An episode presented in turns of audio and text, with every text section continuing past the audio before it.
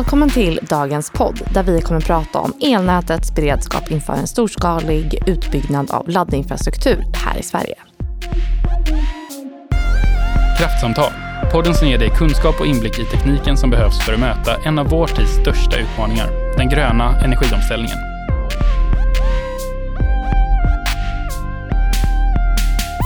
När transportbranschen elektrifieras så krävs det också att energibranschen kan leverera tillräckligt med fossil, eh, fossilfri energi eh, för att kunna säkerställa en hållbar framtid.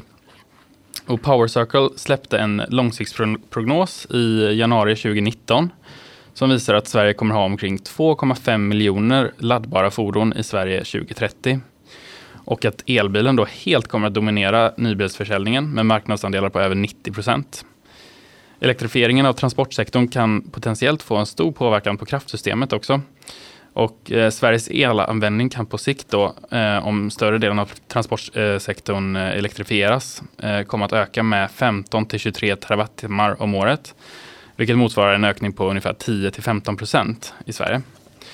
Och för att möta den här signifikanta ökningen av konsumtion så ställs stora krav på elproduktion såklart, men också elnät och laddinfrastruktur. Så, och de, de kraven kommer inte bara av att mer energi används utan också på grund av att elanvändningens eh, karaktäristik eh, påverkas av nya laster. I dagens avsnitt så har vi med oss dig, Johanna Barr, eh, expert på elsystem vid eh, Power Circle, för att diskutera vidare. Power Circle är en intresseorganisation för framtidsfrågor kring elsystemets utveckling och elens roll som möjliggörare för en hållbar samhällsutveckling. Organisationen har ett partnernätverk med nära 100 partners från elkraftsbranschen med allt från traditionella energibolag, teknikleverantörer och nya energitjänstebolag, men även i större utsträckning företag som visar på den branschglidning som håller på att ske mellan energi och transportsektorn. Johanna Barr är en av Power Circles sju medarbetare och är expert på elsystemfrågor. Hon har en teknisk bakgrund som civilingenjör i energisystem och har tidigare arbetat både med strategiska frågor kopplat till energibranschens utveckling och med utbyggnad av laddinfrastruktur innan hon hamnade på Power Circle för två år sedan. Där arbetar hon just nu bland annat med elektrifieringen av tunga transporter där utvecklingen har gått i rekordfart de senaste åren. Välkommen hit Johanna! Kul att ha dig med. Tack, kul att få vara med. Ska vi eh, ta och, och bara köra, hoppa rakt in och, och ställa första frågan, Elin? Jo, men det tycker jag. Eh, och vi, vi nämnde ju lite här i introduktionen att eh, transportbranschen har Eh, och just nu genomgår en stor eh, förändring och närmare revolution och att en stor del kommer rektifieras. Och eh, vi nämnde lite här, eh, kan inte vi få höra lite dina tankar kring hur kommer elnätet att påverkas och förändras vid den här stora omställningen som vi står inför? Ja men precis. Alltså det är ju transportsektorn som elektrifieras men det är inte bara transportsektorn utan det är ju också industrin som elektrifieras. Eh, vi har en befolkningsökning så att det är många olika saker som gör att vi får en ökad elanvändning i samhället och eh, ett konsumtionsmönster som kanske kommer se lite annorlunda ut än, än tidigare. Eh, och så händer det här ju också samtidigt som vi får en ökad andel förnybar elproduktion från vind och sol som kommer nu med, med hög fart. Så det är liksom många saker som händer eh, samtidigt som påverkar elsystemet. Ehm, Eh, så, så det som blir viktigt blir ju liksom att utnyttja elsystemet effektivt. Um, så uh, här har vi på Power Circle gjort en liten överslagsberäkning som visar att vi faktiskt bara utnyttjar 30 procent av elnätets kapacitet och det kan ju låta lite lustigt så här när man pratar om kapacitetsbrist. Um, men det här är då utslaget över året men det visar på vilken enorm potential det finns i att flytta på konsumtion i den mån det går med smart laddning som vi på Power Circle brukar prata väldigt mycket om men också andra typer av flexibilitet för att faktiskt utnyttja den infrastrukturen vi har eh, på bästa sätt. Så då handlar det om att flytta laster i, i tiden helt enkelt?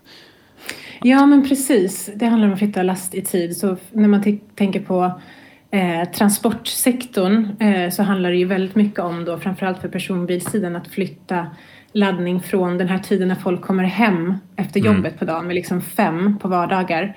Eh, att undvika att även om man kopplar in bilen då kanske, ställer den i garaget eller på parkeringsplatsen, att undvika att all laddning drar igång samtidigt. Man tänker sig ett scenario där nästan 100 procent av eh, Sveriges personbilar eh, drivs av el. Ehm, så sådana aspekter blir väldigt viktiga för att kunna liksom få rum mm. med en eldriven eh, transport eh, eller fordonsflotta. Men, men, finns den tekniken där idag att man kan göra den här typen av smartladdning som du diskuterar om nu? Ja men absolut, det gör den. Eh, tekniken finns eh, på plats. Många av de eller ska jag säga, majoriteten av de laddboxarna som säljs idag är så kallade smarta laddboxar som liksom tillåter, eh, tillåter styrning av laddning i tid med hjälp av eh, olika algoritmer eller appar eller så. Eh, men det som måste till, ser vi, för att liksom frigöra den här flexibiliteten som finns i laddning är att få till eh, prissignaler som liksom visar på när det finns plats i nätet och när det inte finns plats i nätet. Eh, eller när det finns mer eller mindre plats i nätet. Just. Så det är en sån viktig eh, faktor framåt. Mm. Och den här typen av nästan då affärsmodell som du nämner här, är det någonting som ni på Power Circle tittar i detalj på hur ett sånt förslag skulle kunna se ut? Eller vet du eh, vilka andra eh, eventuella aktörer som skulle kunna titta på eh, Eh, just den eh, och ge ett förslag på en sån typ av affärsmodell? Ja, alltså affärsmodellen kan ju se ut på lite olika sätt. Vi har faktiskt gjort en, eh, en rapport om smart laddning som går in lite på det, hur affärsmodellen ser ut. Men om man tänker sig liksom grunden till att det finns en affärsmodell överhuvudtaget är ju att det finns pengar att tjäna. Så där kommer man liksom in på att det måste finnas antingen en prissignal från en lokal flexibilitetsmarknad som vi ju liksom diskuteras och jobbas mycket med i branschen nu.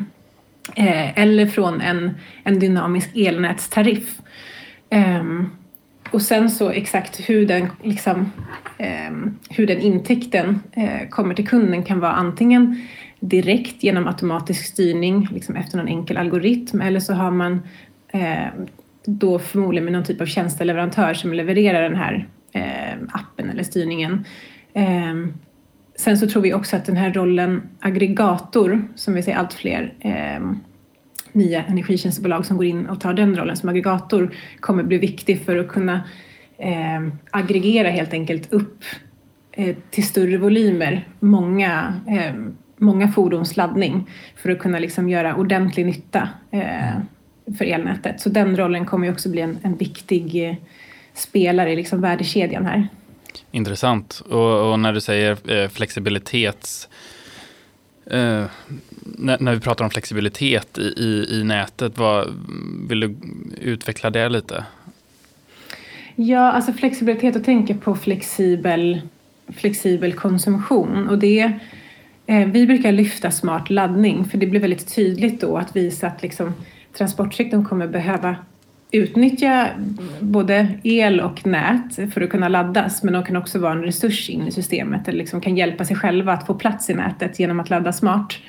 Ehm, men eh, sen kommer ju också industrin behöva vara flexibel ehm, och eftersom vätgasen troligen kommer ha en, en stor roll i elektrifieringen av industrin ehm, den kan ju produceras, den behöver inte produceras exakt när den behövs så där har man ju liksom en flexibel resurs. Ehm, sen handlar det om värme, kyla, ventilation, eh, mm. belysning i viss mån. Så att egentligen, alltså egentligen kan man ju tänka att allt som förbrukar el potentiellt skulle kunna vara flexibelt och så finns det liksom mindre eller större potential i olika typer av resurser.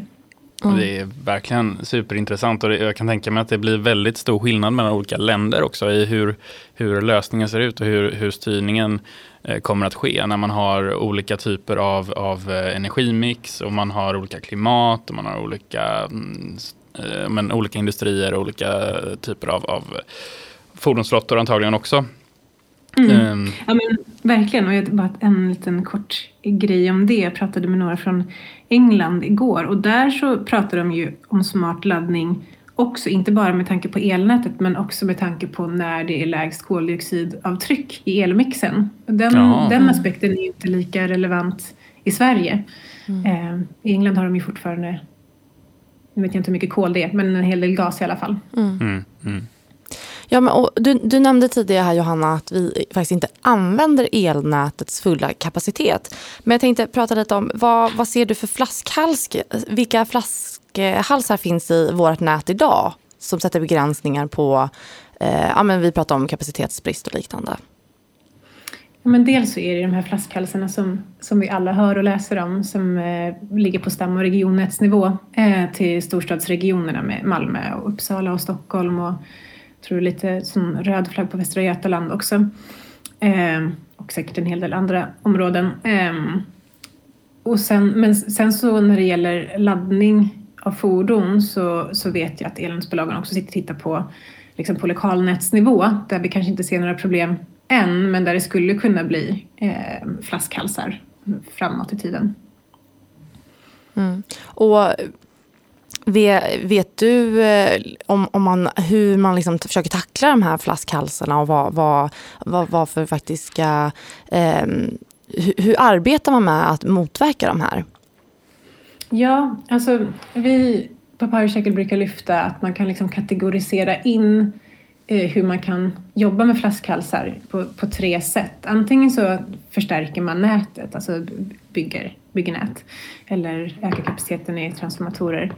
Eh, eller så har man lokal produktion mm. under flaskhalsen. Mm. Det kan ju vara, man tänker på lokal, lokal produktion och lagring, det kan ju vara solceller och batterier i ett hushåll, om det är en, en flaskhals på lokalnätsnivå eller på kvartersnivå som man pratar om eller eh, kraftvärme om man tänker på en stad eller en större storstadsregion. Eh, eller då flexibilitet. Så bygga nät, lokal produktion eller lagring och eh, flexibilitet är som tre lösningar. Eh, och jag tror ju att alla tre kommer behövas. Eh, det är inte som att vi kommer kunna eh, lösa de här flaskhalsarna utan att bygga nya nät eh, eller utan att använda flexibiliteten. Jag tror att det kommer bli en kombination av de här som, som behövs. Intressant. Hur, hur, ser du på, är marknadsaktörerna redo att, att möta den här snabba elektrifieringen då genom att, att göra insatser på de här tre olika områdena? Ja, alltså man, jag vet inte om man ska uttrycka sig som att de håller på att göra sig redo i alla fall. Om Man tänker på elnätsbolagen eh, så tror jag att det har hänt ganska mycket de senaste åren. Vi gjorde ett exjobb för, kan det, kan det vara tre år sedan nu, där vi gjorde en enkätstudie med elnätsbolag där vi frågade just om liksom, eh, kunskapen kring laddning. Dels hur mycket laddstationer och laddboxar som finns i deras nät där de har låg insyn. Det tror jag fortfarande de har idag för det finns ingen plikt att meddela ett nätbolag att du sätter upp en laddbox. Mm. Eh, men också liksom hur, vad de tänker sig kring var flaskhalsar skulle, flaskhalsar skulle kunna uppstå. Eh, då vi liksom, från den enkätstudien såg att eh, de hade ganska låg insyn i det här området. Men sen dess har det ju hänt en del. Det här hela området kring, kring både transportsektorns elektrifiering och kapacitetsbristen har ju fått mycket mer uppmärksamhet. Och sen så rent konkret så har ju elnätsbolagen fått i uppgift att göra sådana här nätutvecklingsplaner, vilket jag vet har eh, startat analysarbete hos många elnätsbolag eh, där de tittar på hur kan, liksom, hur, var och var i nätet eh, och när kommer, kommer det komma efterfrågan på, på nätet, säga, mm. effekt från laddning av elbilar. Mm. Eh, så att de analyserar, det, vet jag. Eh, och sen så är det det här med flexibilitet då eh, att liksom möjliggöra för flexibiliteten. Där blir elnätsbolagen en viktig, en viktig pusselbit. Och det här görs i de här demonstrationerna, Coordinet, som ni säkert känner till, och Stockholm Flex där man eh, testar marknader för flexibilitet för att kunna lösa upp i tillfälliga flaskhalsar i nätet. Eh, men de är fortfarande på, på demostadiet såklart. Eh, så att för att det här ska liksom finnas i, i stor skala så måste det eh, eh, ja, skalas upp efter, efter de här demonstrationerna. Mm. Eh, och jag tror också elnätsbolagen skulle kunna jobba mer med tariffer själva. Mm. Det är ett annat sätt, eller liksom ett, kanske ett kompletterande sätt till de här flexibilitetsmarknaderna. Mm. Eh, där ja, de skulle kunna säga att de skulle kunna göra mer för att testa olika typer av tariffer för att, eh, för att styra konsumtionen. Mm. Ja, och eh, Johanna, jag tänkte koppla tillbaka lite till, vi pratade om just hur vi ser hur eh, elbilen dominerar eh, försäljningen, eh, eh, nyförsäljningen av fordon i Sverige och hur vi ser hur att det ökar eh, verkligen exponentiellt. Och jag, jag tänkte om vi bara gör en liten kort jämförelse med just personbilar jämfört med tung transport. Eh, så vi vet ju att eh, personbilar kanske liksom håller den ledande facklan just nu. Men hur ser du att utvecklingen ser ut och vilken, vilken sektor tror du kommer ha störst påverkan på elnätet? Mm. Eh, ja, men du har ju helt rätt i det att eh, personbilar ligger ju mycket längre fram. Det börjar ju nästan bli en ganska mogen marknad nu kan man säga. Mm. Om man jämför, nu har vi över 200 eh, personbilar och lätta lastbilar. Då. 200 000 i landet som rullar. Mm. Eh, och när det gäller tunga lastbilar så har det fanns ett 30-tal vid årsskiftet så att vad kan det vara nu? Eh, mellan 30 och 50 utan att våga säga exakt hur många. Mm. Så att det är någonting helt annat. Mm. Ehm, och även när man tittar på, då ligger ju liksom tunga transporter, även om det går snabbt nu så ligger de ju efter i utvecklingskurvan. Så om man tittar på 2030 då, så tänker vi oss med vår prognos att nybilsförsäljningen på personbilssidan är nästan helt dominerad av elbilar. Mm. Eh, om man tittar på den färdplanen som Bil Sweden gjorde för tunga transporter så ligger nybilsförsäljning, eller vad säger man, ny lastbilsförsäljningen mm. eh, på 50 procent i 2030. Och sen så vet vi ju att alltså, det händer ju jättemycket kring eh, eh liksom batteriproduktion. Ju mer batterier vi producerar desto billigare blir de. Så det skulle klart att det skulle kunna gå snabbare än så. Men det liksom eh, de stora lastbilstillverkarna har ändå varit med och tagit fram den här färdplanen så man tänker i runda slängar 50 procent av, av alla nya lastbilar som kommer ut på gatorna i 2030 drivna av el så, så ser man ju att även i 2030 så ligger personbils eh, vad säger person, personbilarna längre fram då eftersom mm. det började tidigare. Det. Men det som också kan vara lite intressant är att titta på hur, eh, hur mycket energi som krävs. Om man tänker sig att alla elbilar eller alla lastbilar skulle vara drivna på el. Mm. Eh, och även där då, om man räknar lite grovt eh, så om man tänker fem miljoner personbilar i Sverige så skulle det kräva ungefär 15 terawattimmar mm. eh, mm. el per år och om man tittar på alla tunga lastbilar så blir det ungefär 10 terawattimmar. Mm. Just det. Så det, ja, det, är, det är en väldigt bra jämförelse, eller ett bra sätt att kolla på det. Och lite lösningsneutralt.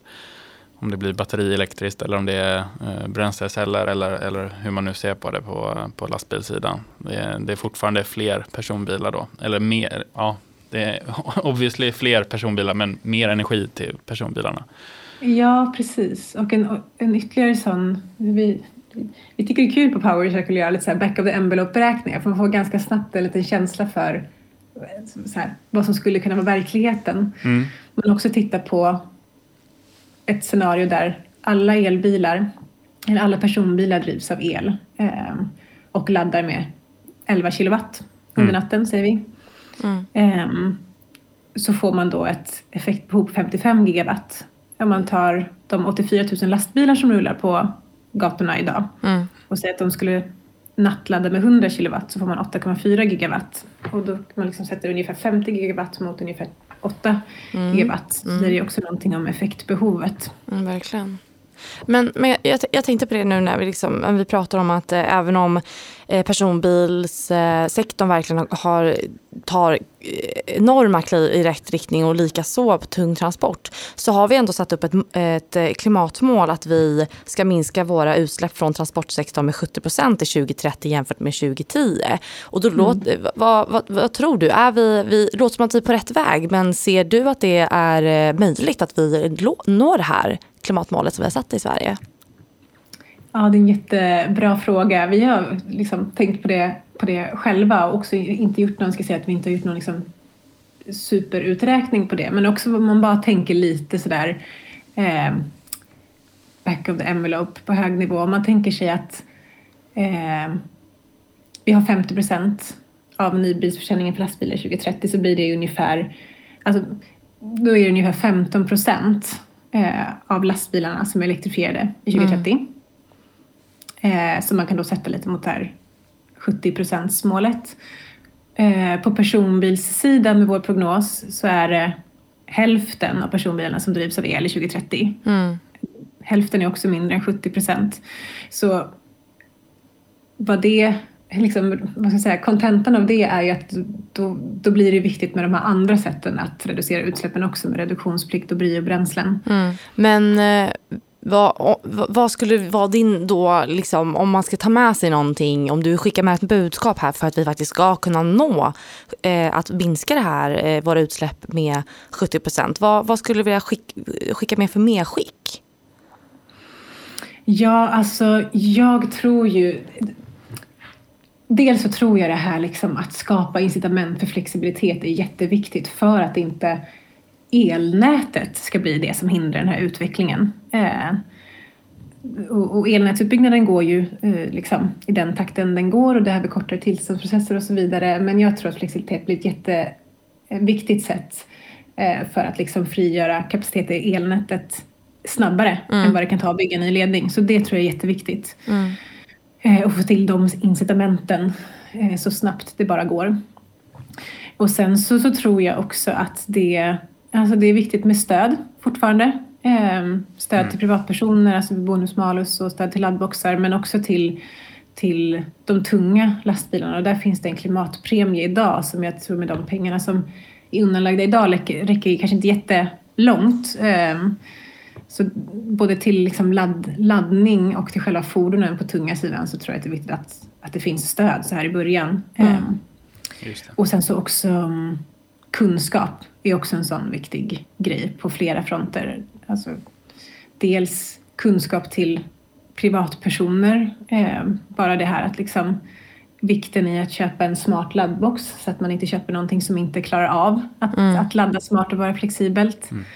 Eh, men också kunskap hos, liksom det, man tänker på tunga sidan så det är inte bara de här stora, man tänker liksom DHL och, och de stora logistikbolagen och transportbolagen, de kan ju sätta en, en strategi för, för hur de ska jobba med hållbarhet och hållbara transporter men den, den, är så fragmenterad också, tung, tunga transportsektorn, för du har alla de här små åkerierna och de måste också ha kunskap och förståelse för att våga ställa om till, till eldrivna fordon. Så där tror jag också att det finns en, en viktig, att det är viktigt.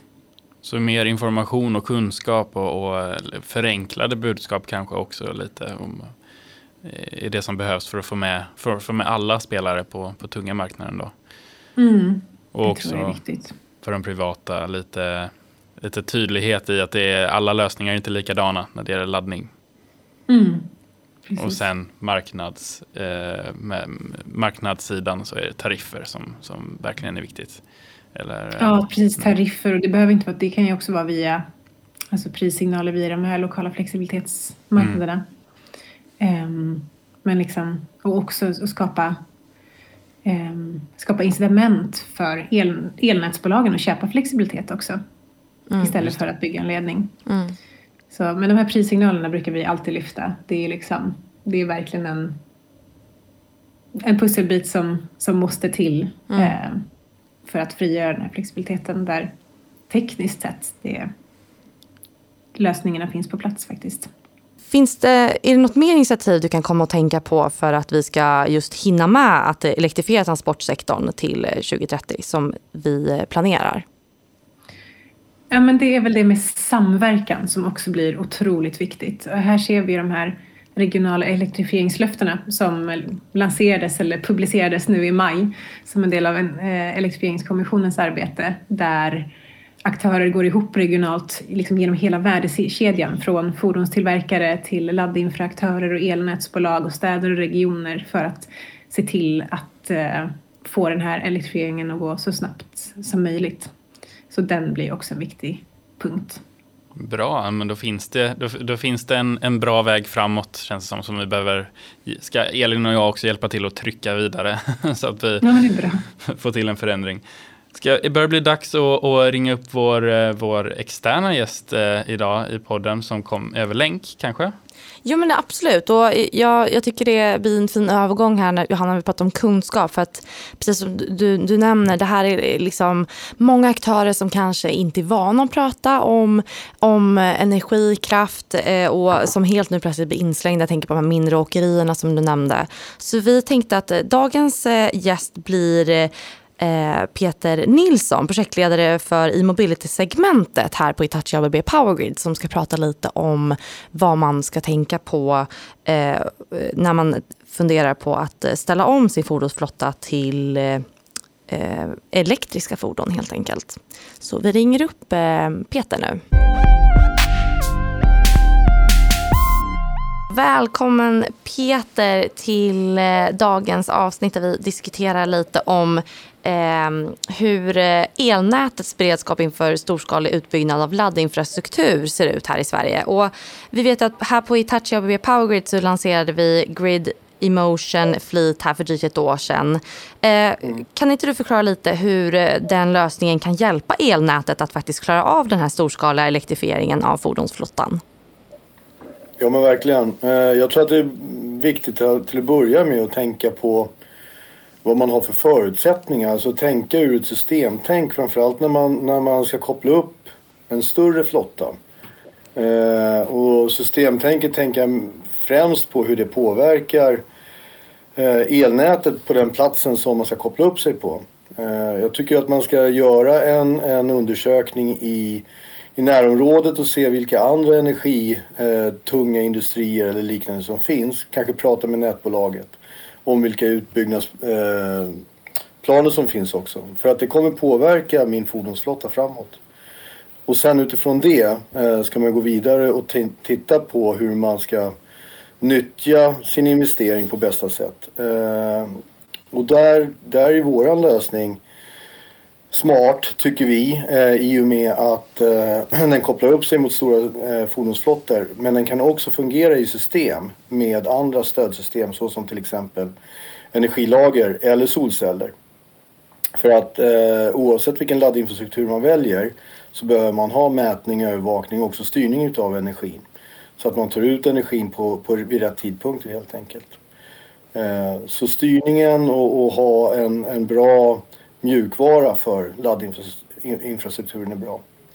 Sen är våran, våran lösning centraliserad. Det är det som skiljer den egentligen mot eh, det som vi kallar för traditionella lösningar. Så att vi skickar ut en centraliserad eh, eh DC-spänning till den platsen där den behövs. Vilket innebär att man kan ha en, en, eh, man säger en, en laddinfrastruktur på till exempel en megawatt eh, som man kan distribuera till den platsen där energin behövs just för tillfället. Så att den är väldigt dynamisk. Just det, och då, då snackar vi om att man har en megawatt eh, centralt på en, en, eh, en station eller vad man nu ska kalla det. Ja, och man skickar ut det till de fordonen som behöver det. Eh, Exakt. Så, det... så man kan ha egentligen flera man kan ha flera laddpunkter än vad man egentligen har energi för. Eh, utan där handlar det mer om hur man styr den energin. Intressant. Så vem, eh, vilken typ av kund är den här lösningen tänkt för? Då? Vem passar det bäst för?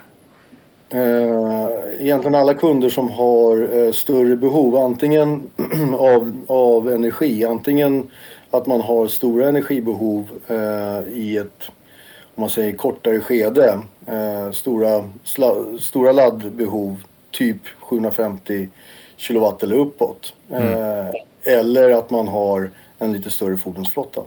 Just det. Så typiskt sett så är det mm, bussar och, och lastbilar eller? Precis, det är tyngre fordon som det här handlar om. Mm. det är olika typer av tyngre fordon eh, men även arbetsfordon kommer också komma in och bli elektrifierade. De ligger ju lite efter kanske bussar och lastbilar men eh, de kommer komma tungt här nu. Vi pratar med, många entreprenörer eh, och också kravställare eh, för, för yrkesfordon som, som dumprar, grävmaskiner och annat. Det är väldigt intressant. Det, det, hör man inte så mycket om i, i samhällsdebatten känns det som i alla fall. Utan jag har ju bara hört om det här internt. Mm. Och... Norge är ju jättestora här. De, de, de går ju i bräschen egentligen på hela laddinfrastrukturen men också vad det gäller byggarbetsplatser som är CO2-neutrala, framförallt inne i Oslo. Mm. Och jag vet under samtalet här med Johanna, vi pratar väldigt mycket om vikten av flexibilitet och smarta mm. laddlösningar. Eh, vill du eh, kommentera lite kring det Peter? Nej, men jag tror samnyttjande är ju egentligen det som är oavsett om det är laddinfrastruktur eller fordon så tror jag att vi kommer se mer utav det framöver. För att, att samnyttja på, på bästa sätt eh, kommer vara både ur ett samhällsperspektiv mest eh, eh effektivt men också eh, ur ett ekonomiskt perspektiv. Du kommer få tillbaka din investering på kortare tid om man kan samnyttja med andra aktörer eller ha en hög nyttjandegrad för, för den egna fordonsflottan. Ja, men det där, vilket fantastiskt medskick här du, du avslutar med här Peter. Eh, stort tack för att vi fick ringa upp dig. Tack så hemskt mycket. Tack. Eh, ja, Johanna, nu har vi fått höra lite mer om eh, Hitachi ABB Power Grids eh, Grid Emotion Fleet-lösning och just om det här hur viktigt det är med samverkan mellan då eh, laddlösning och elnätet. Vad, vad är dina tankar efter Peters inflik här? Ja, men det fastnade lite där som han sa, prata om, om att öka nyttjandegraden och hur det är rimligt både rent ekonomiskt för de aktörerna som investerar i antingen en eldriven lastbil eller en laddstation eh, eller ett elnät för den delen och ur liksom miljöhänsyn. Alltså ju mm. effektivare vi mm. utnyttjar våra resurser desto färre resurser behöver vi.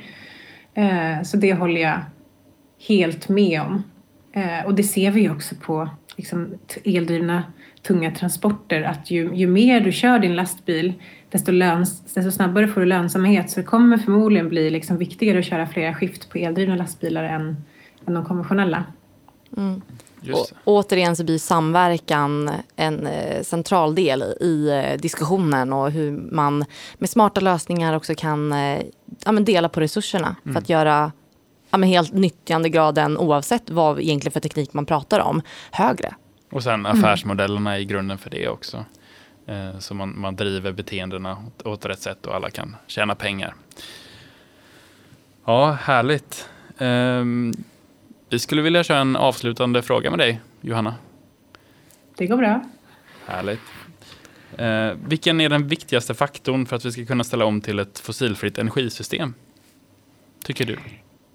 Ja, stor fråga. Mm. Eh, det finns ju såklart många delsvar, men Eh, jag skulle nog ändå vilja säga teknikutvecklingen. Och jag tycker det är lite kul för jag har nog varit en sån som har sagt att tekniken finns på plats. Alltså vi har sol och vindkraft, vi har liksom förnybar produktion, vi har tekniken för, för eldrivna fordon. Eh, nu är det marknaderna, affärsmodellerna och beteendena som ska på plats. Men, men eh, alltså, det är slående hur, hur snabbt eh, utvecklingen kring eldrivna tunga transporter har skett de senaste åren. Om man tänker på det här med vätgas som har seglat upp också otroligt snabbt och liksom eh, fossilfritt stål. Eh, så att jag, jag har tagit ett steg tillbaka. Jag tänker ändå att teknikutvecklingen verkligen är det som är viktig, viktigast. Eh, det finns en sån enorm potential i den och den går så snabbt nu för tiden. Så du tänker att eh, det här är bara början på en ännu högre takt av teknikutvecklingen då helt enkelt? Eh, ja, jag tror ju att alltså det, är digitaliseringen och globaliseringen. Det, går ju, det tror jag går bara snabbare och snabbare för mm. varje år som går. Mm. Allt går snabbare. Mm. Mm. Gud vad kul att höra. Ja men precis och där kan, hoppas ju vi att vi på Hitachi AB Power Grids kan vara en del av att bidra med den teknikutvecklingen framåt. Absolut. Stort tack för att du medverkade idag Johanna och eh, tack för din, eh, in, dina insyner och din input och eh, din kunskap som du har delat med dig av i dagens poddavsnitt. Tack för att jag fick vara med. Kristoffer, vilket otroligt spännande samtal vi har haft här med Johanna idag. Ja, verkligen. Eh, jättetrevligt att eh, få, få med Johanna här i, i, eh, över länk in till studion, får man ju säga. Eh, Elin, vad, vad, tycker du, vad tar du med dig speciellt ifrån från avsnittet idag? Jo, men jag, jag tyckte att det var väldigt spännande att höra Johanna just om hur, vikten av flexibilitet och smart laddning och hur det faktiskt kan vara möjliggörare att göra så att elnätet klarar av den enorma omställningen vi faktiskt nu kommer göra när vi kommer gå över på en elektrifierad transportflotta. Vad, vad tar du med dig då, Kristoffer? Jo, men faktiskt, eh, jag blev förvånad över eh, hennes eh, omställning därifrån. Fokus på att affärsmodeller och, och, och liknande kommer vara det som, som driver omställningen. till, tillbaka till att det är tekniken faktiskt som, som antagligen kommer vara möjliggörande. Jag, jag gillar det. Jag tycker att det känns, känns tryggt som ingenjör att, att höra hur, hur stark tekniken är. Och, och mm, det kommer bli väldigt spännande tror jag med, med nya lösningar. Mm. Att de, förhoppningsvis de bästa lösningarna inte ens eh, är på agendan än. Precis, precis. Det kommer med, snart. Precis, och med det så tackar vi för att ni har lyssnat på dagens avsnitt. Tack så jättemycket. I nästa avsnitt ska vi fördjupa oss mer i elektrifierad storskalig transport. Då kommer vi möta Erik Persson som jobbar med elektrifierade transporter hos oss på Hitachi Energy. Gäster gör även Gert Schaap från Svealandstrafiken som berättar om deras satsning på elektrifierade bussar som kommer komplettera deras fordonsflotta som idag i huvudsak drivs av biogas. Missa inte det!